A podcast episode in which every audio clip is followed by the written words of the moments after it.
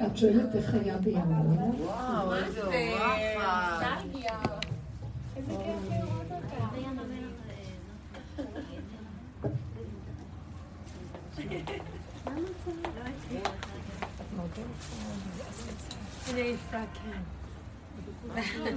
עייפות זה טוב.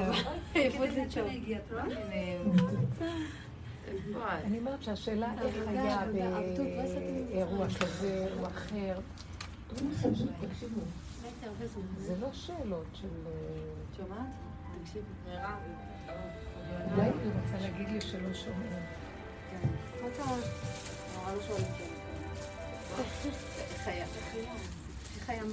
משהו כאן לא שומעים. אני מוכנה לסדר את זה? אה, הנה. אוקיי. קיבלתי דיווחים ישירים, רשמו אותי. שילמו כן. לא ידעתי. קשור רק לפני.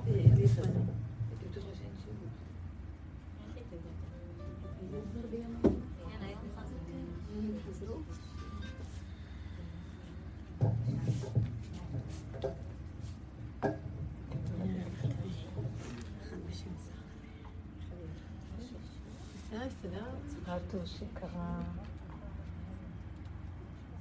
נכון, נכון. עכשיו יש מיקרופון חדש גם, אז גם המיקרופון חדש. מה שלומי אימא? בסדר? רפואה שלמה. רפואה שלמה. יותר טוב, נכון? טוב, שיהיה לרפואתה השיעור, אמן, כן יהיה רצון. תודה, תודה, בהצלחה רבה יקרה, הכל טוב. מסתדר הרבנית? אני אומרת שהדרך הזאת שאנחנו הולכים בה, תקשיבו, היא מטרתה להעביר אותנו למקום, היא מביאה אותנו כבר למקום אחר. מהמקום שאנחנו מגיעים אליו, ששואלים אותי איך היה שיעור כזה, או מקום כזה, או דבר, או אירוע כזה או אחר, זה מחוק לי מהמוח. תקשיבו, הדרך הזאת, הפרספקטיבה שלה שונה מהעולם. אנחנו עשינו מהלך מאוד מיוחד. לא בשביל, אה, זה קשה להגיד, כי אנחנו בעולם, אז אנחנו מתבלבלים מהעולם. אבל אה, אנחנו מגיעים, אחרי כל עבודה שעשינו למקום, שאני חייב, אנחנו, שמביא אותנו להווה. רגע אחרי שדבר קורה, הוא לא קיים. המציאות היא רגעית, אין לדבר על חוויה של פעם.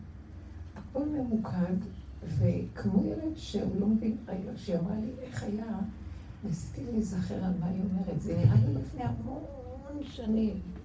לפני יומיים או יום זה היה, יום וחצי. זה כאילו, אה, אני עכשיו צריך, אז אני רואה מה קורה במוח. אה, אז אני צריכה לזכור ולהביא את זה. ואז אני מפסידה את הרגע הזה.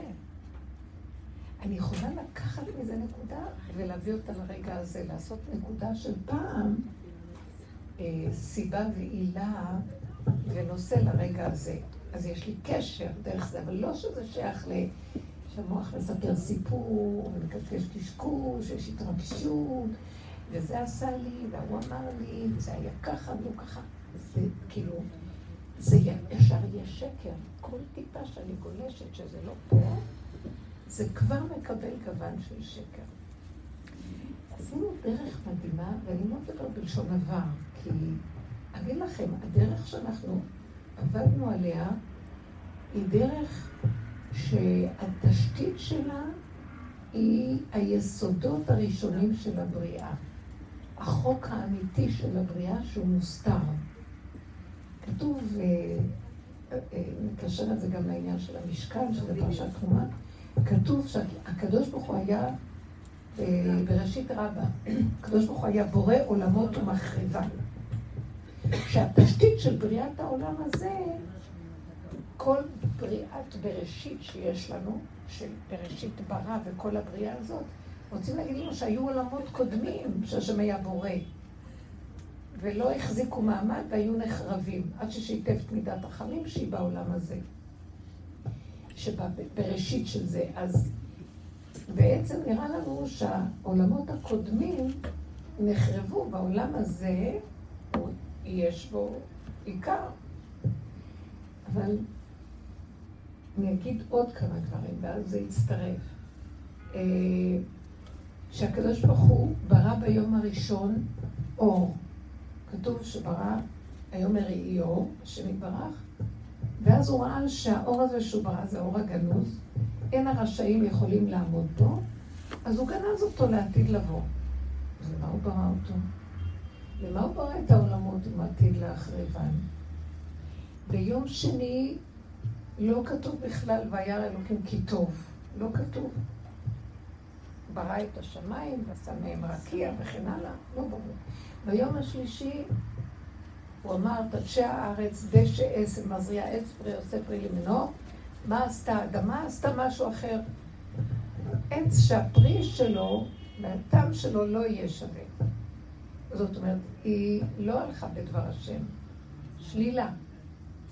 ביום הרביעי היו שני המאורות כתרגה הלבנה, ונהיה התמעטות הלבנה, היא חטאה וכתרגה.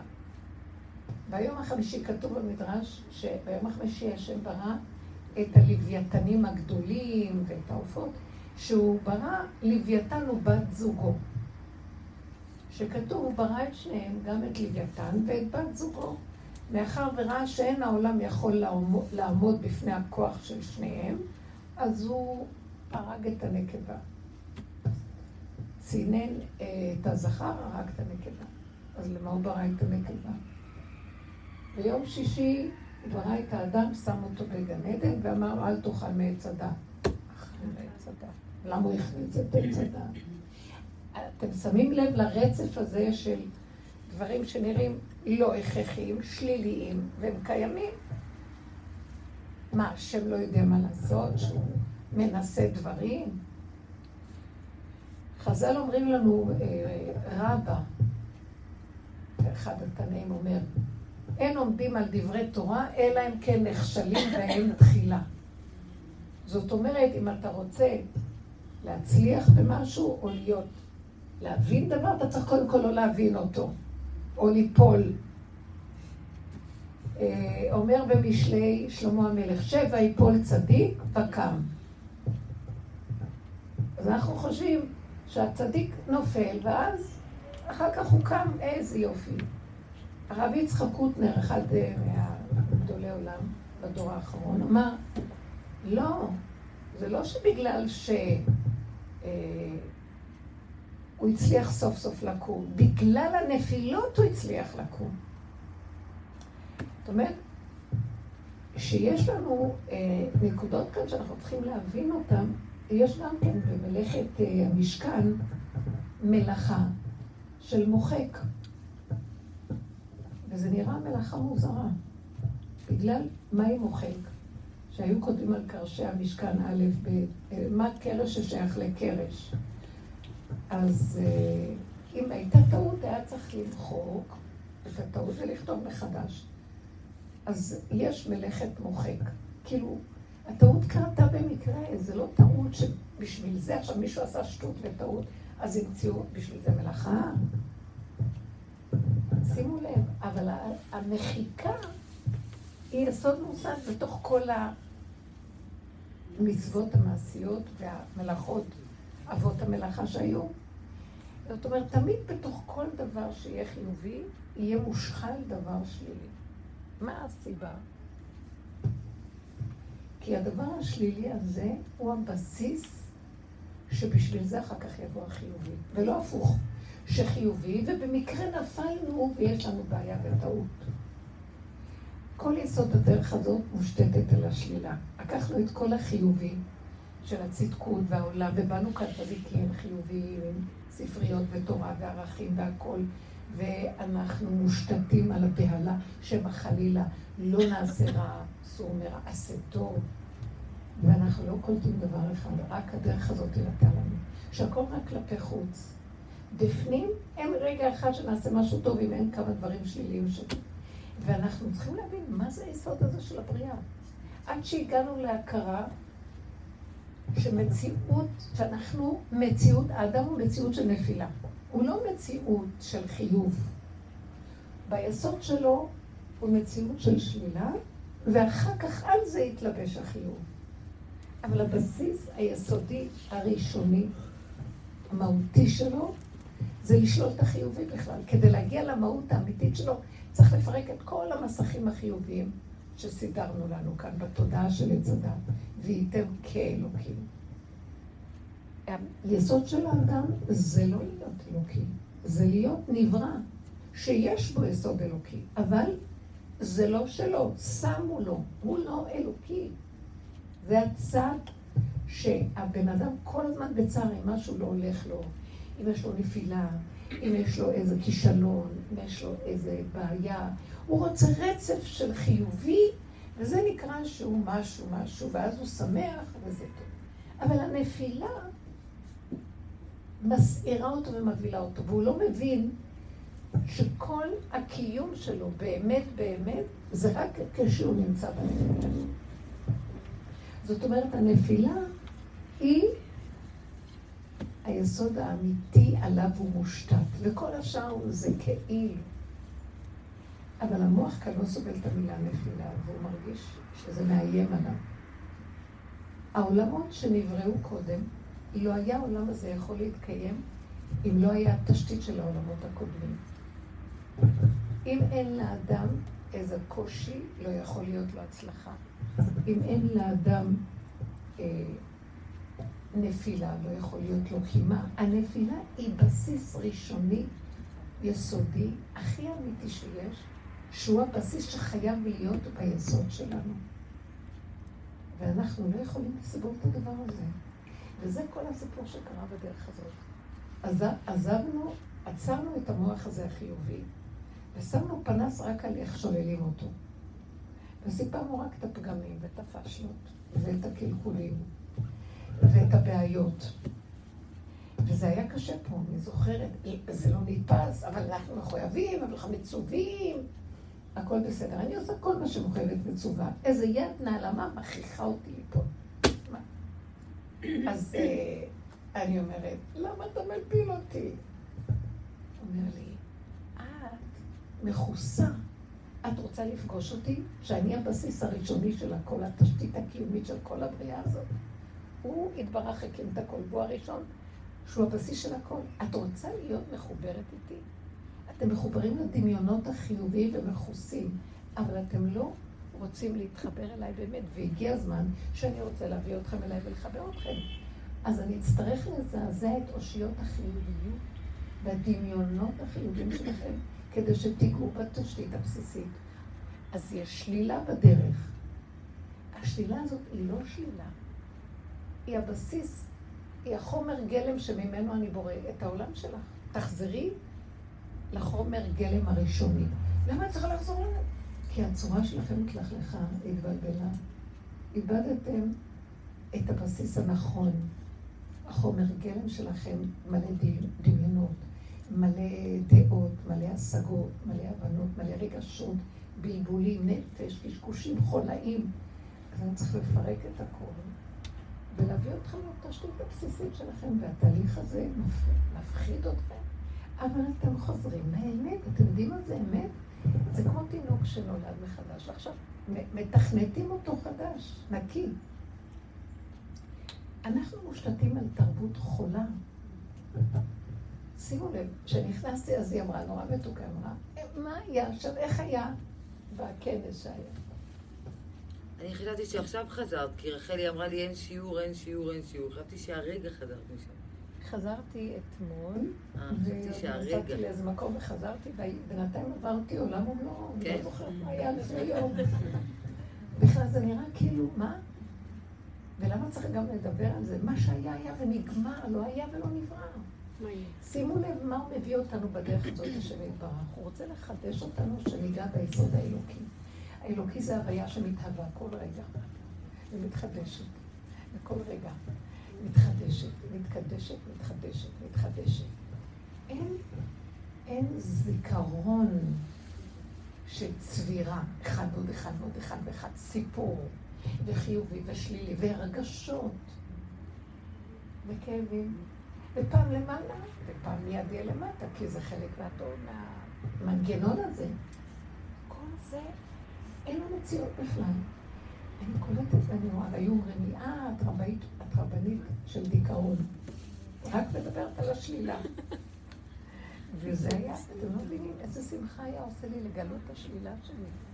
כי ידעתי שהשלילה מקלפת אותי כמו בצל, ומביאה אותי לנגוע במהות הפשוטה. הגענו בגבול, הגענו לגבול שלנו, קילפנו וקילפנו וקילפנו וקילפנו, ונמשיך לקלף, כי הבצל אין לו סוף של הגלדים שאוהבים לספור אותם. לא רוצה יותר לקלף, לא רוצה יותר. אני קולטת את היסוד. נגענו טיפה במהות, זהו, בואו נעשה שם אה, מה שנקרא כיסא נוח ונשב שם. המהות הזאת יש בשכינה. ילדים קטנים, שאיך שזה ככה הכל טוב. מה זה הכל טוב? איך שזה ככה. לא רוצה מושגים זה טוב, זה רע, זה נכון, זה לא נכון, זה ככה, זה לא ככה. כלום, זה קטן. עם הטבע הקטן הפשוט שהשם ברא אותי, כל המוח הזה ששדד לי את התוואים והגדיל אותם, ואז יכולתי להזיק בהם, אז התורה אומרת לי, תזרו לכם מזה, תזרו לכם מזה. התורה לא הייתה צריכה להגיד לי, תזרו לכם. בגלל שגדלתי עם זה ויצאתי מדי החוצה, אז התורה יש לה חוקים לעצור לי את ההפקרות החיצונית, את, ה, אה, את ה, כל הרחבות של המוח שגולש, של הרגש שגולש, של הפעולות שגולשות. אומר לי, לא, זה הגדר, זה הגבול, זה המידה, זה לא, זה מותר, זה כל דבר. ואני רואה שכשאנחנו חוזרים למקום הקטן, לא צריך את כל זה.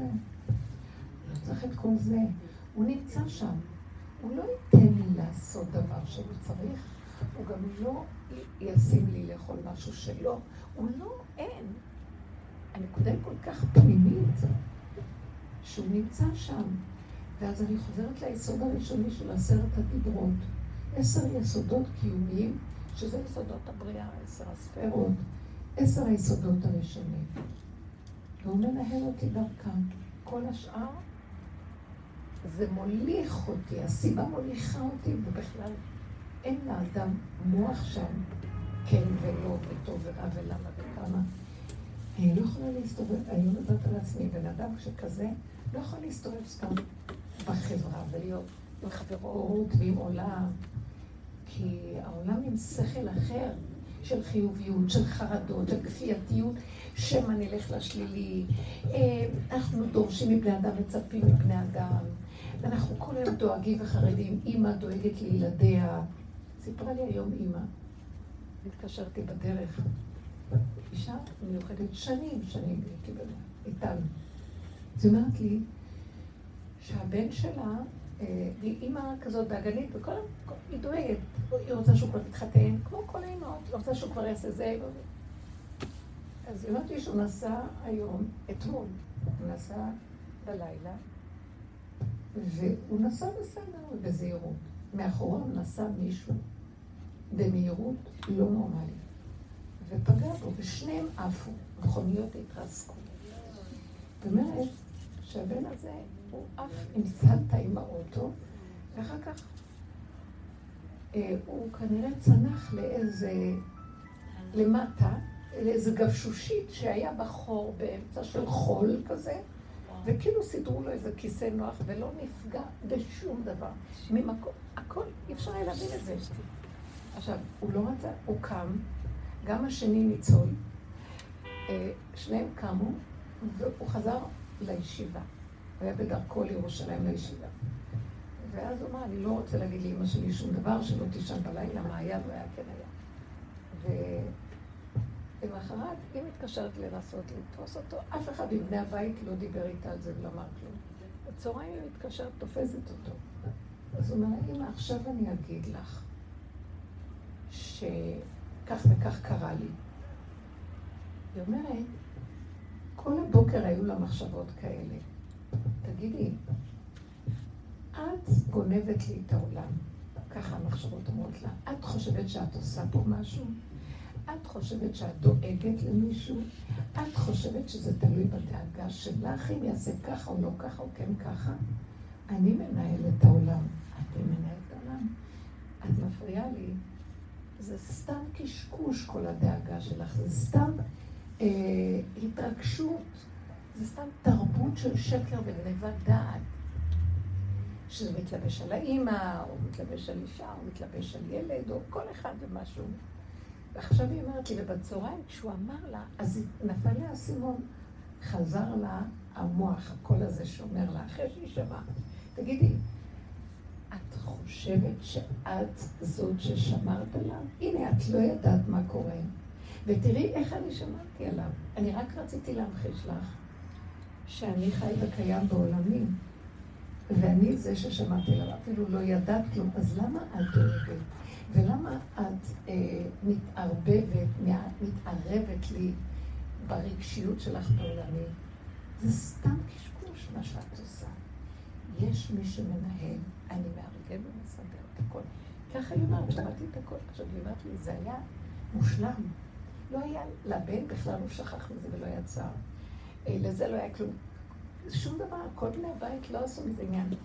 והיא פתאום ראתה בחוש, נראה לה, וגם הדיבור הזה, איזו השגחה קיימת בבריאה שמנהלת ומסדרת הכל, ואנחנו מבוהלים. מבוהלים שאין זיווגים, מבוהלים שהפרנסות לא בסדר, מבוהלים, דואגים על הילדים, מבוהלים, הקטנים או הגדולים, או לא משנה. מבוהלים למה השני ככה ולמה הבן זוג ככה. זו התרבות של הגניבה, כי אנחנו מאוימים מהשלילה שנראית לנו לפי איך שאנחנו מפרשים. אין פרנסה, אין זה, חולאים. אם היינו רק סוגרים את המוח ודואגים לא לתת למחשבות האלה להתרחב, ולא להאמין, לא לעשות מהם סיפור, ומספר לנו סיפור, היינו קולטים סיבות. יש מי שמנהל את הכל בשקט, אז דאגה למה? אם אני אפתח את המוח ואני אזכור מה שהיה לפני, אני אכנס למצב של... היה מאוד יפה. אבל כל... כשהיה, שאמרו לי, ארגנו את הכנס, אני לא מתערבת להם בכלום. אני רק תמיד אומרת לעצמי, מה אני צריכה לעשות? תמיד, מה החלק שלי בכל דבר? בקטנה. וכל השאר לא קשור אליי. כשהגיע אותו יום שצריך ללכת, אז היה לי, לא, עשיתי, הכנתי כל רגע, היה לי מה לעשות. לכתוב דברים שהייתי צריכה לכתוב, ולארגן כל מיני דברים שאני בעבודתי לכנס הייתי צריכה לעשות. וכשהייתי צריכה לנסוע לכנס, לא ידעתי איך אני אגיע. והמוח שלי התחיל לחשוב. ואז אמרתי, אל תפריעי, יש מי שיסדר לך את זה, ואל תדאגי על כלום. לא היה מישהו ש... עכשיו, לפני שהגעתי אמרתי, אני לא יכולה לעמוד בזה, מאחר ואני כבר לא הולכת לעמוד בצמצום, שיש שם מלא נשים, ואין לי, וזאת תדבר, והיא תדבר איתי, ואני מאוד אוהבת, אבל אין לי כוח. ואז נכנסתי לאיזה לחץ, עכשיו שהלכת לפגוש מלא נשים. ואז אמרתי, תסגרי את המוח. ואני לא מבינה איך נכנסתי ואיך יצאתי. איך עברתי את כל המהלך הזה, והיה מדהים. מה היה הכי מדהים שם? שהרגשתי יד נעלמה שלוקחת אותי כל רגע עם המינון הנכון ששייך לאותו רגע. אם זה להגיע, ואם זה לפגוש את הבנות, ואם זה ללכת לחדר אוכל, ואם זה לתת את הדיבור וההרצאה, ואם זה, ואם זה, ולהיות בדברים שאני לעצמי לא הייתי רוצה, ואחר כך היה ערב שירה, אני לא, לא רוצה. לפעמים אני לא... אבל הכל קרה, ואני ראיתי, אם אני הייתי שם, ועברתי את זה, ואין לי הרגש מה זה היה, זה הוכחה שיש חי וקיים בבריאה שמנהל אותי. אז למה לי לדאוג? אחרי זה נסעתי לזמן, לא יודעת איך לקחו אותי במקום מקום, והכל הסתדר. זה לא יאומן שכשנועלים את המקום הזה, אז מגיעים, מה זאת אומרת נועלים? אני לא חיובי, אני לא מוביל, אני לא מנהל, אני לא מספר, אני רואה את הנתונים, ואני מבקשת רחמים, ועושה בקטנה מה אני יכולה לעשות. בלי לחפש שיהיה לי אותות ומופתים. כמו שמישהי אמרה לי, אשתה צריכה משהו לילד שלה, ולא יהיה לה באותו רגע לילד שלה. אז זה כאילו צער, למה אין לי, למה... אבל אמרתי, בסוף שדיברנו, בסוף כן היה לה, מישהו סידר את זה, זה קרה. למה אני צריכה את הסערה והדאגה קודם? יש רגע שבאה המחשבה ומבלבלת, כי אנחנו בתרבות של העולם. אז תנו תפילה קטנה ותזרקו אליו, ונגמר. אני לא יכולה. תמיד הגל האחרון, שכל העיקר פה זה הגבול. אנחנו בגבול. בגבול אנחנו לא יכולים לעשות כלום. הגבוליות שמביא אותנו, זה, שמה נמצאת התשתית וההתחלה של בריאת העולמות. גבול האדם. זאת אומרת, המשבצת היחידה האמיתית שהיא שלו. זה כאילו החוק של הקיום שלו. שככה השם ברא אותו, בגבול הקטן שלו, וזה שלו, אף אחד לא יכול לסגת לו את המשבצת, לסגת גבול, לקחת לו את המשבצת. זה שלו, מותר לו. יותר מזה, שתי משבצות כבר לא טוב. אנחנו מתרחבים. מאבן, מה עשו הבונים? אסור שיהיה בניין שלם, אבן. הבונים עושים מאבן הרבה בניינים. אבן, דוד המלך פירק את כל הבניין וחזר לאבן. האבן הזאת זה התשתית של כל הקיום, והוא מתחיל לבנות לנו את החיים מחדש. נכנסת תודעה חדשה לעולם, ואור חדש על ציותיהם, אבל הוא צריך את המשבצת הראשונית הזאת. הוא צריך את התשתית הקטנה, הוא צריך שנתמעט. העולם שאנחנו מחוברים אליו, בולע אותנו. ואלה שבאים לדרך צריכים להיזהר ולחיות בגבול. תישארו בגדר ובגבול. ואל תחשבו שאתם מפסידות משהו. זה היסוד שהכל ממנו קורה.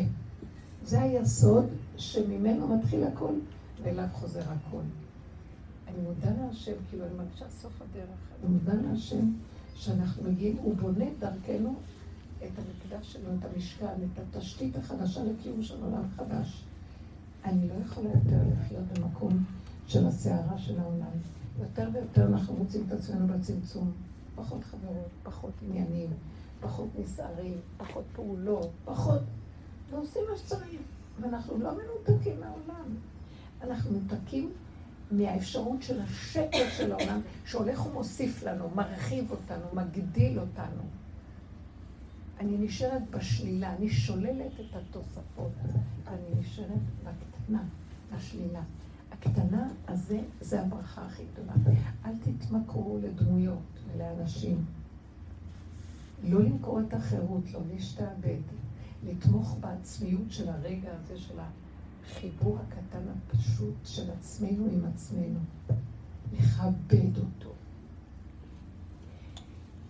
לתת לו את המקום שלו. לדאוג שלא יהיה לנו רעה ולא צמא ולא כאב ולא צער במקום הזה. לא שווה אף אחד שייקח לי את הנקודה שלי שם. אם יש לי צער, סימן שזזתי והתרחבתי לדברים אחרים. שמעתם אותי? לא שווה. אל תיתנו למוח להצדיק. לא, אבל תראי מה במצב של... מה המצב שלו? הכל בסדר. אחד לפני, אחד אחרי. אחד שהתחתן יכול להגיד גם כן, תראי מה המצב שלי. אחד שלא התחתן יגיד, אוי, תראי מה המצב שלי. אחד שהוא קבצן ומסתובב אומר, תראי מה המצב שלי. אחד שמתפרנס אומר, תראי מה המצב שלי. זו תרבות שהיא תמיד מבוהלת מהחסר, ואנחנו החלטנו שאנחנו משלימים החסר. אני, לא מפריע לי, ככה זה. החסר זה הבסיס שיש בו שכינה, אלוקות, תשתית שממנו הכל נברא.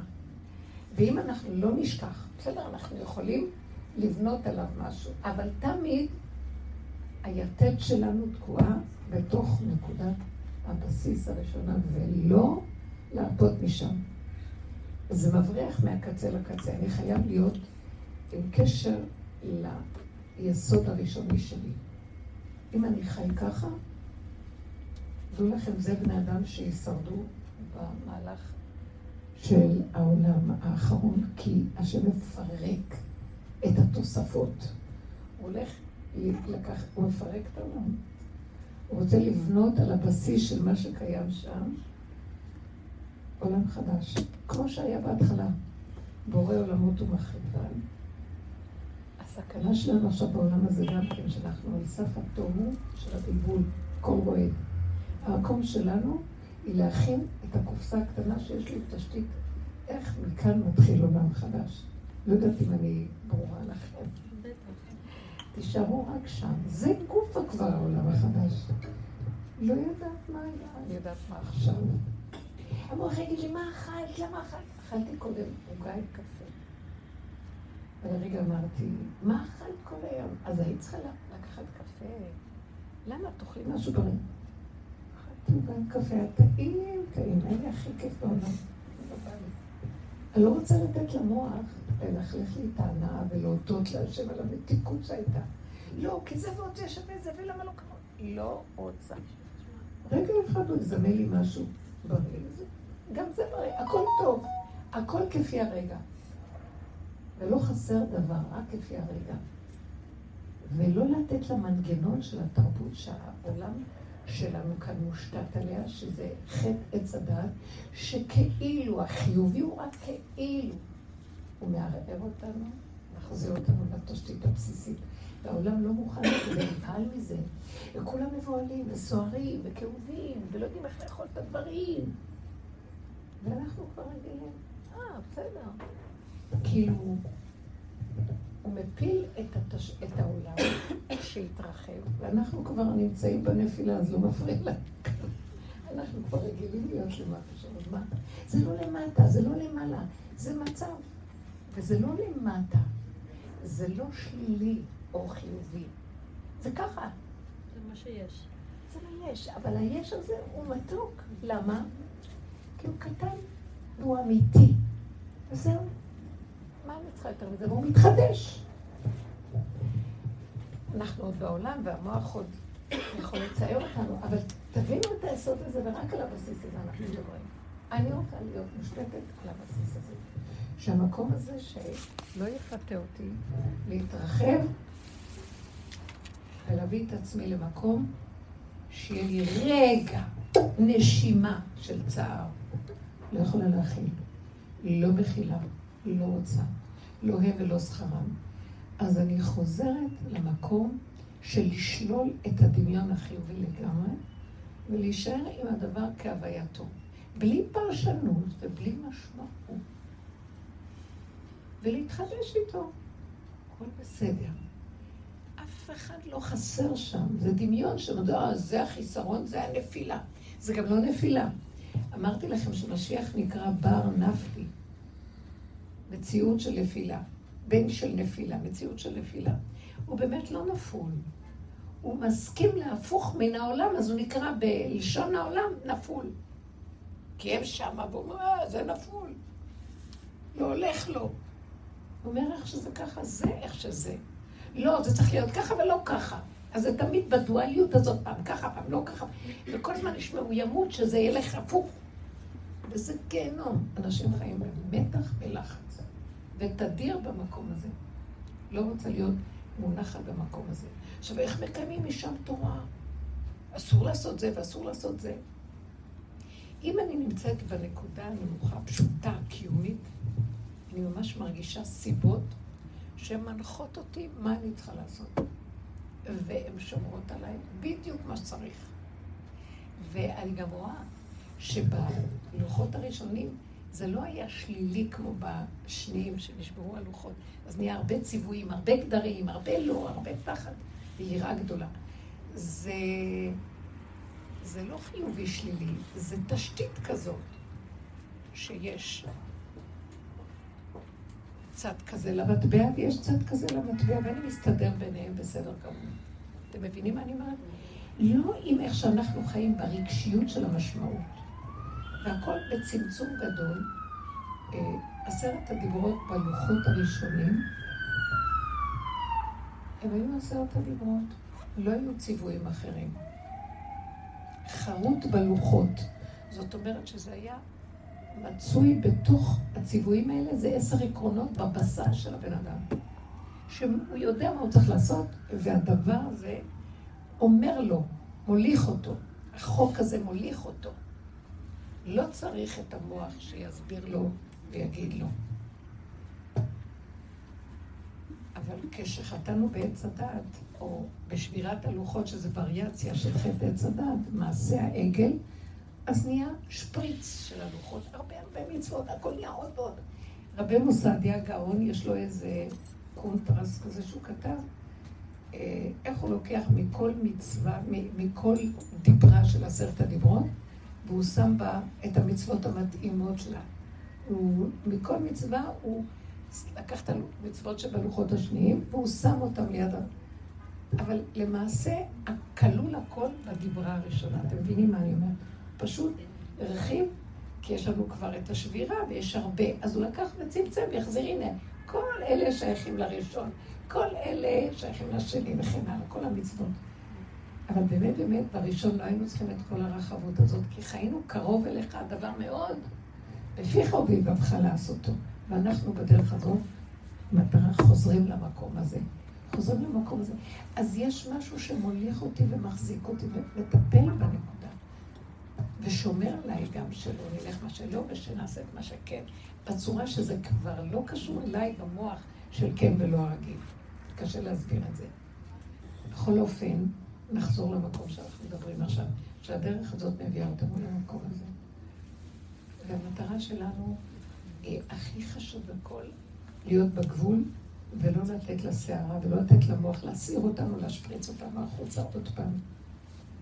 ולא לתת ל, לרגש ולא לתת לבלבולי המחשבות. וגם לא לעשות הרבה פעולות ולהתחיל להקשיב לגוף. משהו שאני רואה עכשיו בסוף, השם לא רוצה שנעבוד קשה בשום צורה. הוא רוצה שנעשה קצת ונהיה קרוב לגוף ונהיה אמיתיים ונהנה. כמו ילדים קטנים. לא, אנחנו כמו עבדים חיים פה, האימהות. כל כך הרבה עבודות. רק עכשיו תראו, פורים מגיע, פסח. אסור לפתוח את המוח. לא מסוגלת למה שהשתגענו בו עם כל שלל שלוחי מנות וכל מה שקורה, עם הסעודות הגדולות, פסח עם כל הניקיונות והפחד מהחמץ. לא מסוגלת, לא מסוגלת, זה גדול, אסור להשקיף. אסור לחשוב אחורה, מה יהיה, איך היה, מה יהיה, רגע. והצמצום, החמץ, אה, לא תופח. זאת אומרת, החמץ זה טפיחה. אם אני סוגר את המוח, אין טפיחה, לא נמצא חמץ. מעט, תמצאו מעט, תראו שזה עובד. תראו שזה עובד. אל תיכנסו לחרדות. איך לנקות, איך לסדר, איך לעבוד, איך לזה ואיך לפה ואיך לשם. קטן, קטן, הכל קטן. ותראו מהקטן הזה יש ברכה. יכול להיות שזה גם יגדל, אבל זה לא במאמץ. יכול להיות שתעשי חמש שולחנות בבית, אבל זה התחיל מהקטן ובלי מאמץ. ברגע שאני מרגישה שאני כבר ממש, זה יותר מדי המאמץ, ואני, אז מפסיקים. הוא לא רוצה שנלך נגד ועם הטראנס של המוח, שאנחנו חיים בתרבות הזאת שלנו. אז להישאר במצב הפשוט, שנקרא לזה בר נפלי, מציאות של כאילו נפילה, לא נפילה. השורשים הבסיסיים של הבריאה הקדומה. תולה ארץ על בלימה. על כלום. על מה אנחנו עומדים? כלום. כל רגע הכל יכול לראות פה וליפול. כל הארץ הזאת מים. שנייה אחת תראו שלא נדע. המביט לארץ ותרעד. מבט אחד קטן שלו מרעיד את כל הסיפור פה. אבל תמיד זה קיים. רק אסור לנו לשים את זה במוח. לא יודע. לא יודע. לא מבין. לא שומע. חי את הרגע, ובתוך הרגע כן, יש הבנה, ויש שמיעה, ויש חוכמה, ויש פעולה, ויש הכל. בתוך הרגע. עכשיו השם בונה לנו בית חדש, בונה משכן חדש, מקדש חדש, עולם חדש, אור חדש על צינותינו. אני ממש מרגישה את זה, ואני רואה שזה קרוב אלינו מאוד מאוד. אני חושבת שאתם גם מרגישים. וכל פעם שאומרים עוד מעט הגאולה, עוד מעט הגאולה, כל הזמן זה נדבכים קטנים שבאמת הגאולה מאוד מתקרבת. מה פירוש? אי אפשר בבת אחת, לא נוכל להכין אותה, אבל אנחנו מכינים לה כלים. בטוחה שכבר בניסן יהיה הרגש חזק שהמוח הזה כבר לא יוכל להתקיים כמו פעם. כמו שבקורונה זה בא מבחוץ, והרגשנו חסד מאוד גדול, ובאמת נהנינו. עכשיו, זה בבחירת האדם, ועל ידי זה שאנחנו במידת ה... בדין, שזה מחייב אותנו לבנות את הכלי, לא ייתנו לנו מתנות. הגבוליות מאוד מאוד חשובה. אם יש לכם משהו להגיד, את יכולה להביא לי קצת מים מאוד טחים, לחמם את זה? לא, לא מהמים הרגילים. תודה. אז תשאלו אותי משהו.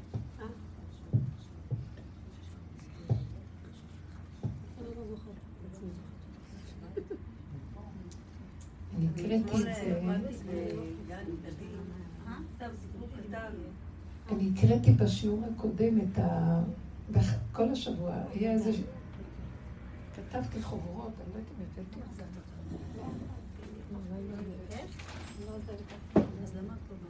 חוברת לכנס. ואז אה, בסוף כתבתי את הפיוט הזה, אולי אני רק אגיד לכם. היינו צריכים לדאוג שיהיה לכם כאן משהו שאני מביאה. זה מהמתקן, את אוהבת מהחומרים? טוב, מהמתקן. טוב, תודה רבה.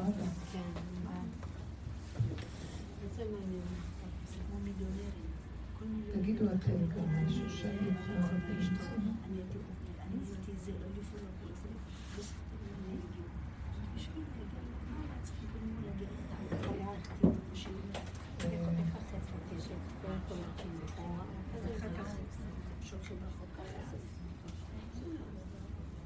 שבסוף שאנחנו נגיע למקום של הגבוליות,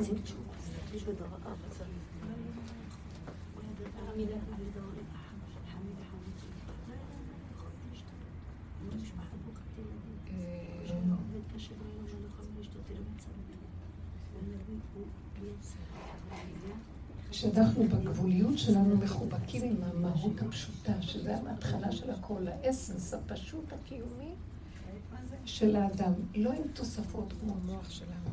אז כשאנחנו בגבול האדם, שם סוף דבר, סוף הצער ודמיון שנגמר.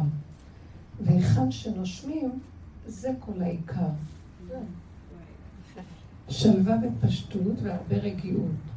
שמחה קיומית ומתחדשת חיות.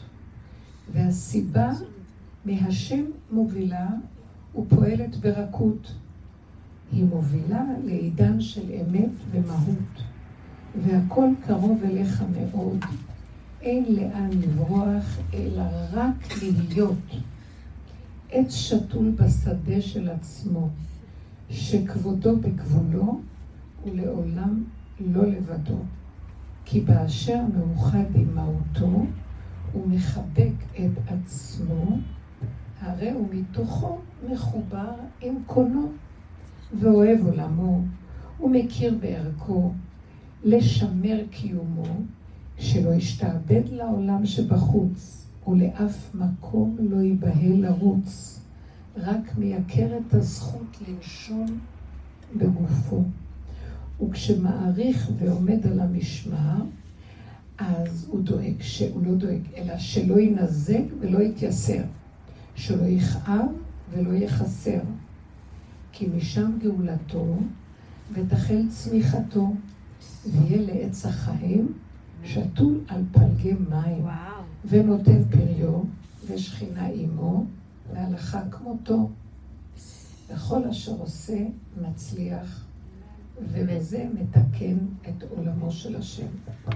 זהו. זה מה שאנחנו צריכים לעשות. צריך להלחין את זה, הרבנים.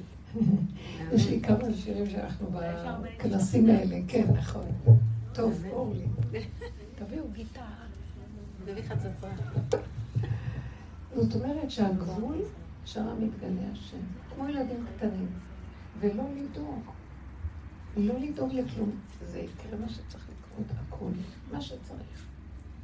הוא מביא לנו עולם חדש שבו יתקיים האמת הפשוטה בחוק שהוא רצה בבריאה שלנו. זיווגים, ילדים, משפחה, אבל לא כמו שהתנאים של עכשיו. הבן אדם יהיה עסוק אבל בעדינות וברכות ודברים שמשמחים את ליבו. הבן אדם יאכל וישתה ויסבע ולא ירוץ אחרי הממון. הבן אדם יהיה לו זיווג, אבל זה יהיה עם חירות. יהיה לו ילדים, והם לא יהיו מטרידים ומציקים, ולא יהיה עמל ויגיע. כל המציאות שלנו תשתנה, עם אותם עקרונות של הבריאה. דבר חדש. אז הוא לא רוצה, הוא לא מפרק שמה שהוא תכנן בעולמו זה טוב, אבל שלא יהיה בו התודעה של עץ הדת. לא איך שאנחנו היום חושבים ורואים. והדרך שעשינו זה לאט לאט לאט לאט לפרק את הקודם כדי לקבל כלים חדשים. לא עשינו את זה רק כדי להביא את עצמנו, גם אנחנו עוזרים לעולם דרך זה לפרק את כל מה שקורה. כל הבלבולים שקורים היום, בין הימין לשמאל וכל זה. אתם זוכרות שרק התחלנו להיכנס בעבודה שלנו גם כן. כל מציאותנו התחילה להתבלבל. אה, אני זוכרת, זה היה סערה, הבית שלי היה סוער, הילדים, הכל, היחסים עם ה... בזוגיות, כל דבר. כי הכל התערבב לנו, לא, שום דבר לא עמד במקום, הייתה סערה. כי השמאל והימים התערבבו, והכן והלא התערבב, והנכון ולא נכון, חושך ואור והכל. ואחר כך השם הביא אותנו לגבוליות הזאת. עכשיו העולם עובר את המקום הזה. ומה שאנחנו עשינו ועבדנו, יעזור למצב הזה. שלא, שמי, שזה יעזור לאנשים להתמקד, ולא להיות בכיליון מהחרדה. ואם אין לאדם כוח ולא יוכל, אז שיהיה רחמים על העולם הזה. מהמקום הזה שעכשיו דיברתי, של הגבול הזה, יש הרבה רחמים. אני מוצאת את עצמי כל הזמן להתפלט על העולם ומבקשת רחמים. אל תאבדו את החירות שלכם. לא ביחסים בין בני אדם, ולא בעולם של העשייה והפרנסות. לא לדאוג, הוא יביא, הוא מביא לנו עד, עד אלינו. הוא אמר לאישה הזאת, את חושבת שאת דואגת.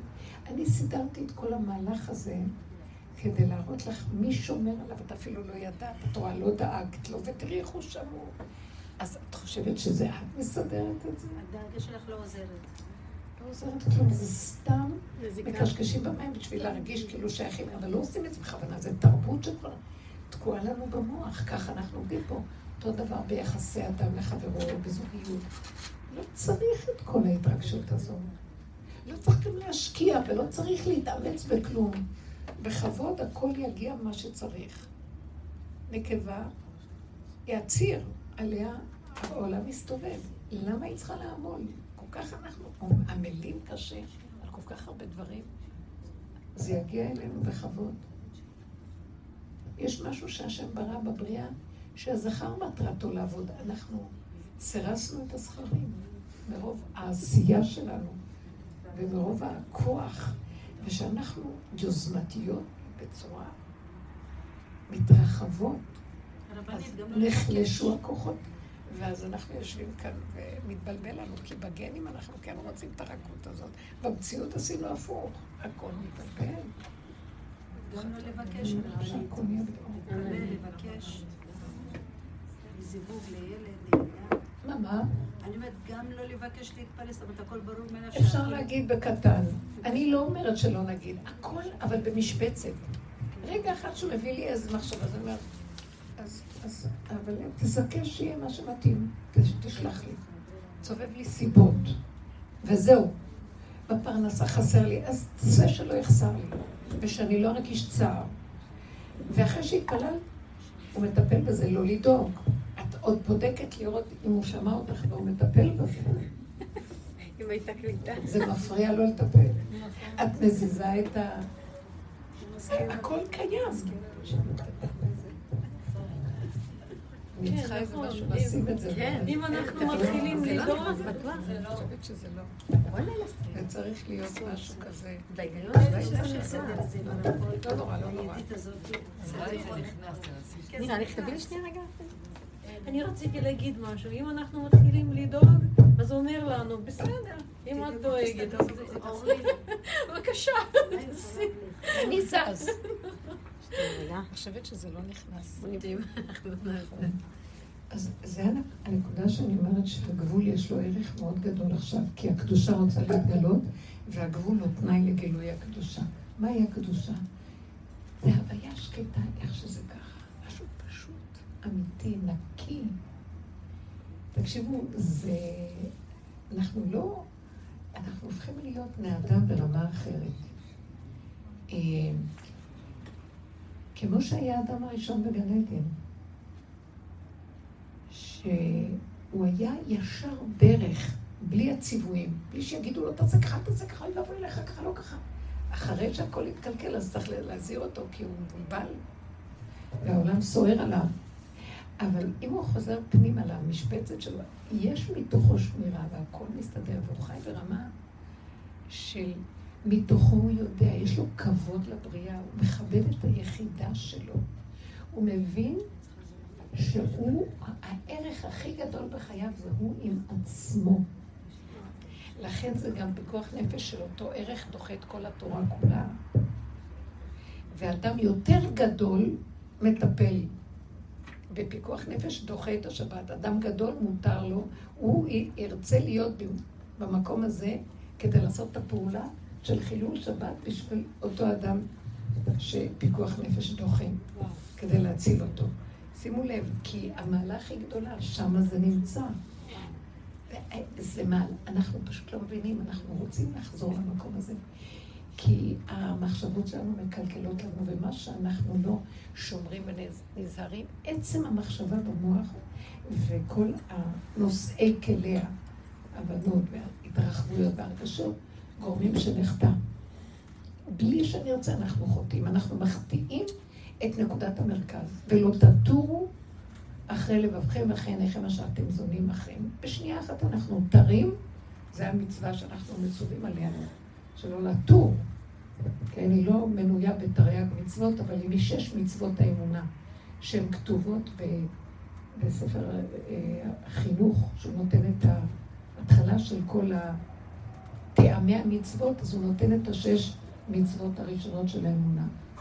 שאם נחזור עליהם זה, שמצווה לדעת שיש בורא לעולם. שני, שאין שני לו, מצווה שנייה שאין שיתוף עם אותו בורא. זה אחד יחיד ומיוחד, ואין לו שני, אין שניים. מצווה לייחד אותו, מצווה השלישית, זאת אומרת, כשאני רואה שהכל, בוא נפרק את זה עוד פעם, עשינו את זה פעם, אה, שיש בורא לעולם, כולם מאמינים בזה, גם הגויים, שיש בורא לעולם. שני, שאין שני לו, אין שיתוף לאותו אחד. כי הוא ברא את כל הכוחות וכולם שלו, ואין שום כוח שיכול להתחרות בו או להסתדר. אז uh, הכל שייך לאחד. השלישי זה אם הכל חוזר לאחד, אז כל מה שאני רואה פה, להחזיר את זה לאחד. זאת אומרת, בראשון אני יודע שיש אחד. בידיעה. שמתם לב לדבר הזה? בואו אני אוכיח לכם מה שדיברנו בהתחלה קשור לזה. יש מצווה שנייה. השנייה זה שאין שני, שלילה. שמתם לב? הראשון זה חיובי. השנייה, איך אני אדע שאני מקיים את הראשון? שיש אחד. רק אם אני מסכים שיש אפשרות שאני אעשה ממנו שתיים, ואני מפחד שלא נעשה ממנו שתיים, הבנתם? למשל, אם אני אומרת, אין עוד מלבדו, אין עוד מלבדו. בא איזה בן אדם מולי ומתחיל לבזות אותי. ומדבר לי יפה, ואנשים שומעים, ומעליב אותי. ואז עכשיו אני אומר, מה הוא עושה? ואז אני אומר להשם, השם, תראה איך הוא מצייר אותי. אז השם אומר לי, אני שלחתי אותו לבחון אותך אם את נותנת לו כוח, ואת, או שאת אומרת, זה השם שלח אותו, מה השם רוצה ממני. לראות שאני לא מתרגשת ממנו, כי אין עוד מלבדו, שיגיד מה שרוצה עד מחר, אני קשורה איתו. מה עשיתי פה? לקחתי את העולם שם, אין עוד מלבדו, אין עוד מלבדו. ובשעת מעשה, כשהפרידו אותי מה אין עוד מלבדו על ידי איזה ניסיון, אני אומרת, לא, זה השם שלח את הניסיון הזה. לא עשיתי שתיים פה. ככה אני עושה מהבן אדם המשרות, שהוא זה שגרם. שעכשיו אני בצער. לא, השם שלח. כמו שהוא אמר לה, את ראית את התאונה שהייתה? מה את דואגת? אני בעולמי מסדר את הכל. אז למה את דואגת? אני מחזיק. תלכו איתי, אני מחזיק לכם. זו אישה שהולכת מאוד מאוד בדרך. כן. בעצם ככה קיימת את השלישי בעצם. בדיוק. זה בדיוק מה שרציתי להגיד. אמרתי לכם שהיא רואת חשבון. חשבונאית. אז עכשיו יבוא השלישי. אם אין עוד מלבדו, ואני נזהר שלא לתת לשום דבר פה בבריאה שזה שני לי. זה שני, שלישי, רביעי, ריבוי, עולם הריבוי, רשות הרבים, ואני יכול שם ללכת לאיבוד ולהגיד, אתה עשית לי את זה. אז, אז השם אומר לי, אין אתה. למה אנחנו אומרים להשם, ברוך אתה השם, בלשון אתה? כי זה השני זה אתה.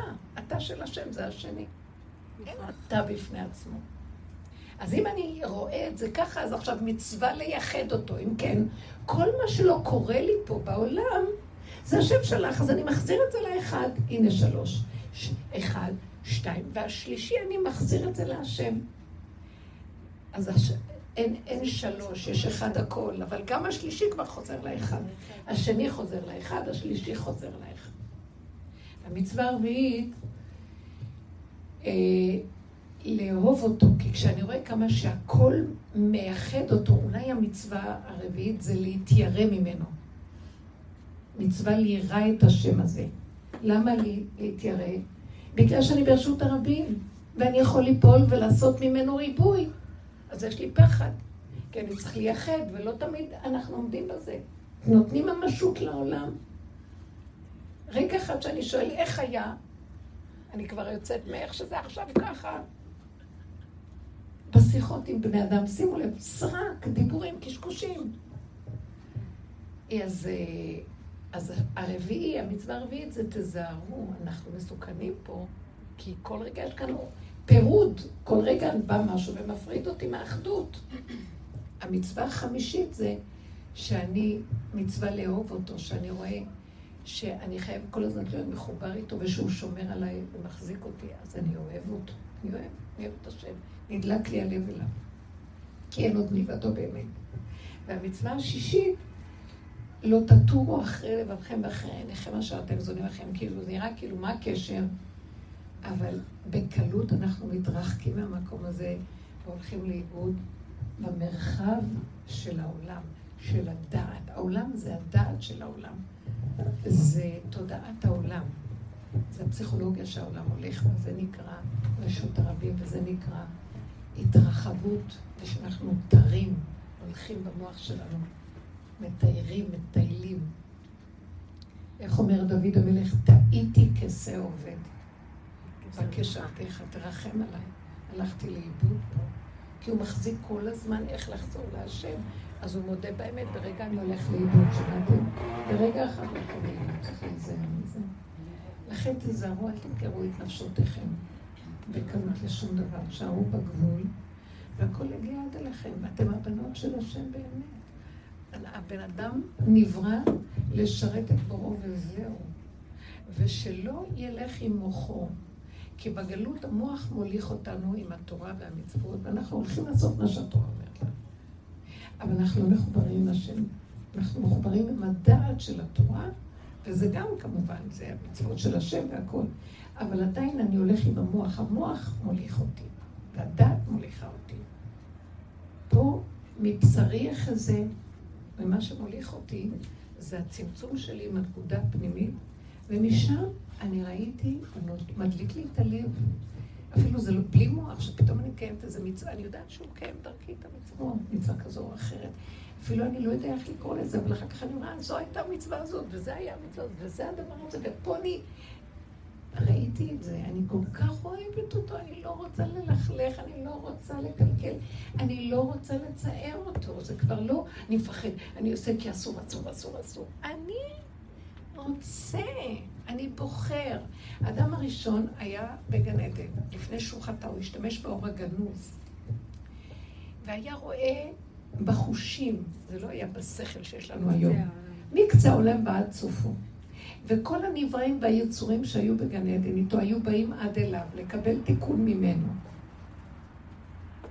והוא היה מסתכל עליהם ויודע הכל דרך המבט שלו ודרך ההתבוננות וההכרה. הוא קרא להם בשמות.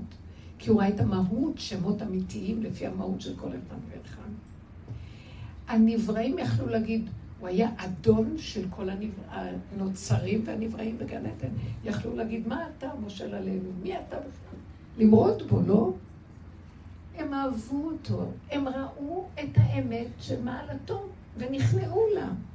הכל אמת, לא צריך להתווכח, לא צריך לריב, לא צריך להתנצח ולא צריך לחלוק ולא צריך פירוד ולא קטטות, כי, כי, כי הבריאה הייתה נקייה והיא ראתה את האמת, אז היא נכנעה. אה, לזה יש תכונה כזאת, הוא יכול לעזור לי. מי אתה שתגיד לי מה לעשות? איך אנחנו הולכים היום? מאוימים ומבוהלים ועם תחרות וקנאת איש מרעהו. כל הזמן אנחנו וצער ופחד מזה. ומה שלא נעשה, אין צדיק בארץ אשר יעשה טוב ולא יהיה חטא, בגלל התודעה בה. וזה המקום ששומר עלינו. חוזרים אחורה ורוצים לעשות את רצונו יתברך. איזה חירות זאת, שמח לנו. למה שאני רץ אחרי מישהו שיצייר אותי בכלל? טיפש, אדם בוחר את חירותו, שאת העצמיות הפנימית שלו, שהשם ברא אותו, כדרכה הוא מתגלה עליו, דרך היסוד שלו, השם מתגלה, ואני אתן את זה למישהו אחר שמרגיז ומוליך אותי עם ההבלים שלו ויכוחים, רוגז, לא להתווכח, לא להתנצח, לא להתנצל ולא כלום, לשתוק, להסתכל. מתאים, עוד מילה, לא מתאים שלום. לפעמים יוצא לך אמת מאוד חזקה והשני נפגע. אני לא התכוונתי לפגוע, לא התכוונתי, זה יוצא. השם מדבר דרכי אליו, שהוא יקשיב. זה לא קשור אליי. ואפילו זה שנפגע לרגע, היה לי כזה דבר השבת.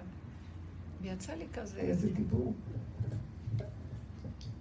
וראיתי, לא התכוונתי בשום אופן לפגוע. אמרתי, זה דבר שיצא לי. הבן אדם ששמע היה צריך לשמוע את זה. ברגע, היו, היו איזה שעתיים שנראה שנעלבו. אבל אני לא יכולתי אפילו להגיד סליחה, כי לא, לא התכוונתי להעליב. והחלטתי שאני לא אשחק אותה כאילו כי הבן אדם בצער. ושתקתי. אחרי יום קיבלתי כזה דיבור חם מאותו בן אדם, של תודה והכרת הטוב. נפל האסימון, וזהו. כי לא התרגשתי ולא הפעלתי ישות מזה. לא, מה זה קשור אליי בכלל? שמת גבול. הוא היה זקוק לגבול הזה כנראה. הוא היה זקוק יפה. אנחנו נעבור בעולם בגבוליות שלנו עם המדרגה הזאת, ודרכנו הוא ייתן תיקונים לבני אדם, בלי שיש לנו חלק בזה בכלל. ולא נדע אפילו. לא נדע, לא התכוונתי. וגם הרבה דברים נעשים, אנחנו באמת באמת לא יודעים. מילה שאנחנו זורקים פה, תנועה, דבר, ואנשים מקבלים דרך זה ישועה ותיקונים וזה. אנחנו רק הכלים של בורא עולם לדבר הזה. תתמקדו פנימה ותהיו כלים. עכשיו, בזמן שלנו בבריאה, שהשם צריך כלים לגילוי, והכלים שלנו, אה, שהם נכונים, מה זה הגבוליות הזאת והקצת, כמו ילדים קטנים נקיים, זה ימנע מאיתנו את הסערה והחרדה הנוראית שיכולה ליפול פה, וכל מיני דברים שאני לא אדבר. תהיו בגבוליות הזאת, לא יודעים, לא רוצים, אל תתבלבלו מהמוח.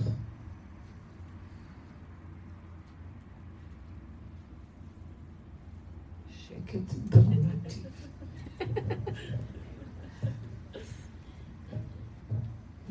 מה אני עוד יכולה להוסיף עליו? תגיד לי בבקשה, מצווה רביעית, שמה? חמישית לעבוד, עכשיו שדיברת, מצווה רביעית, ראשונה, הבנתי שני, הבנתי שלישי, הבנתי.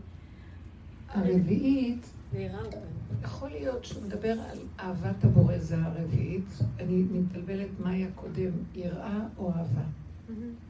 אז כשאני רואה איך שהשם כל הזמן נמצא, אז אני מתמלא אהבה.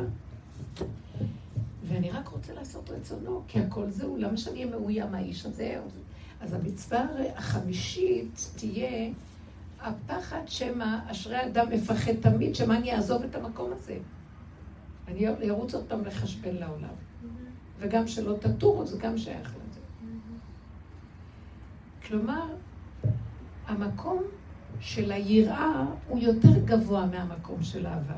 לא יכול להיות אהבה בלי יראה. כי אם אני, בשנייה אחת, נותן ממשות לשני, אני מאבד את הראשון. ואם אני נותן, אין לי יראה ברביעי או מה ש... אז אני מאבד את השלישי. תמיד הנפילה והמציאות של השלילה היא הבסיס הראשוני להכל. אז זה הבסיס של האמת. כאילו שהשם ברא עולם. הוא היה צריך תשתית. כאילו צריך חומר גלם. זה החומר גלם. זה לא שלילי או חיובי, זה שמור. יש זכור, שמור וזכור. כתוב שמור וזכור בדיבור אחד. השמיענו קלע מיוחד, כן? אז שמור וזכור. מה זה שמור? שמירה זה צמצום, זה התמעטות, זה שלילה, זה הפחתה. זכור זה תוספת, זה התרחבות, זה הזכירה. אז השמור הוא יותר גדול מהזכור. הוא הבסיס הראשוני שעליו הכל מושתת. לא יכול להיות אהבה בלי יראה. זה נראה לנו, אני אוהב את השם, אתה אוהב את השם? רגע מישהו דורך לך לאבלת, ועוד בוא נגיד, השם זה אתה שלחת. אתה מצטמצם ומחזיר את זה להשם. אתה שולל את האגו שכאב לו, ושהוא נעלב, ושיש לו ישות. זה עבודת גבורה, זה עבודת צמצום. זה היה, העולם היה קודם כל חומר, חושך. בראשית ברא אלוקים את השמיים, והארץ הייתה תוהו ובוהו. הארץ זה החומר הגולמי שעליה נברא, נבראה הבריאה. אז היא הייתה. חז"ל אמרו, למה כתוב והארץ הייתה? כי היא הייתה כבר קודם, לפני הבריאה הזאת. זה כל השבירות שהיו פעם, זאת הארץ. היא תמיד הבסיס החומרי גלם. חומר גלם. זה כמו אומן שעושה יצירה. אחר כך אומר, לא, לא, לא בא לי עליה, לא טוב, מחריב אותה. לוקח וממחזר מהחומר שהוא החריב, ועושה עכשיו יצירה חדשה, כמו קנבס, כמו קנבס, שעוד פעם מציירים עליו. הבסיס הזה מחזיק עוד פעם ועוד פעם. זה מעלה גדולה מאוד. כמו כדורי שוקולד מעוגה שהוא אצלך. חמודה. כן, לוקחים את כל מה שנשאר מהעוגות ועושים כדורי שוקולד. זה הבסיס הזה, זה הבחינה של הנקבה, זה הבחינה של הארץ, שרצתה לעשות רצון קולה, שיש לה אהבה. מאיפה האהבה שלה באה? מזה שהיא מתמעטת לעשות מה שהוא רק רוצה. היראה מביאה אהבה. יראה אמיתית. לכן כל השלילה ששללנו, את כל החיוביות המדומיינת, נאורות האדם, חירות, כל אחד עם הרעיונות הכי גדולים שלו, כמו איזה יתושים שעולים לאור וחושבים שהם הגיעו לאור. הם לא מוכנים להיות למטה. מי שלא יורד למטה לא יכול לעלות למטה. אין, כי יתרון האור הבא מן החושך. והחושך הזה זה חוזק, זה לב, זה אומץ, זה זה השם רואה ואומר, זה אמת. כי זה רק מדבר, זה חי שהוא דיבר, פירק את כל מה שהוא דיבר, וחי בהיעדר של אותו דבר, ואז אחד, והוא לא נשבר, אז זה אחד, זה אחד. זה אדם שיש בו יסוד של חוזק. כמה צרות עם ישראל עבר, ונשארנו אחרי כל כך הרבה, נכחדנו כמעט, וחזרנו כאילו כלום לא קרה. מי מחזיק אותנו? לא לפחד. צמצמו את המוח, אנחנו בתרבות שמוליכה אותנו לאיבוד. נבהלים, על כל דבר נבהלים. נבהלים שאין זה, נבהלים שההוא לא... זה לא התקשר אליי, הוא אמרתי לו, הוא הלך, זה זה. אף אחד, לא שווה שאני אלינו, כלום. מבקש מהשם רחמים, קל לדבר. לא, אז אני ישר נזהרת לחיות בצמצום כזה, שאני אהיה במקום שאני מדברת. כי אם אני אתרחב טיפה, אני לא אוכל, זה קשה. וזה יפה לדבר, ברגע ניסיון, אני לא אומרת את זה. תישארו בצמצום. גמרתם, תלכו, תחזרו לצמצום. אל תיתנו למוח ללכת על זה, על זה, על זה, על זה. איך שזה ככה, איך שזה ככה. תורידו את המוח למטה. תעשו לו הרקה לתוך בשר ודם. ילדים קטנים שאין להם מחשבה, ומשהו בחוק של הבריאה מזיז אותם. והם פועלים מהחוק הזה, לא מהמוח. המוח מבלבל אותנו. כי הוא מחולק לשתיים ומכאיב לנו אם לא. אני לא יכולה לענות בזה. לא זה ולא זה.